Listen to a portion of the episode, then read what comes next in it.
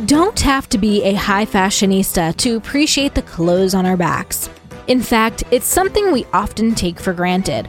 Garments we can buy relatively easily thanks to inventions that made production on a large scale possible. It's June 13th, and today is National Sewing Machine Day.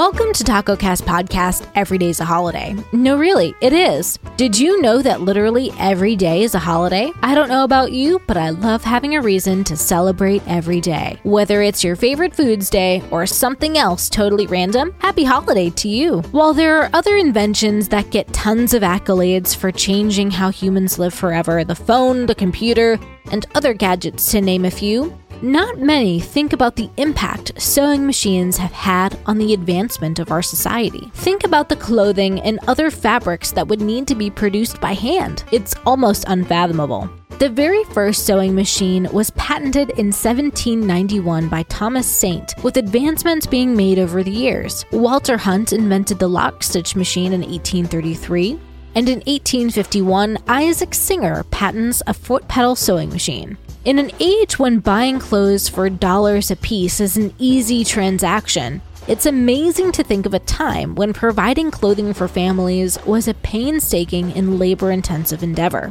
So, on this day, perhaps you might want to take a crack at making your own homemade piece.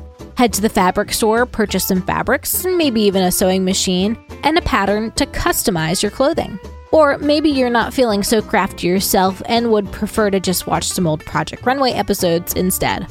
Whichever way you choose, you can make it work. Happy holiday, everyone, and I'll see you tomorrow.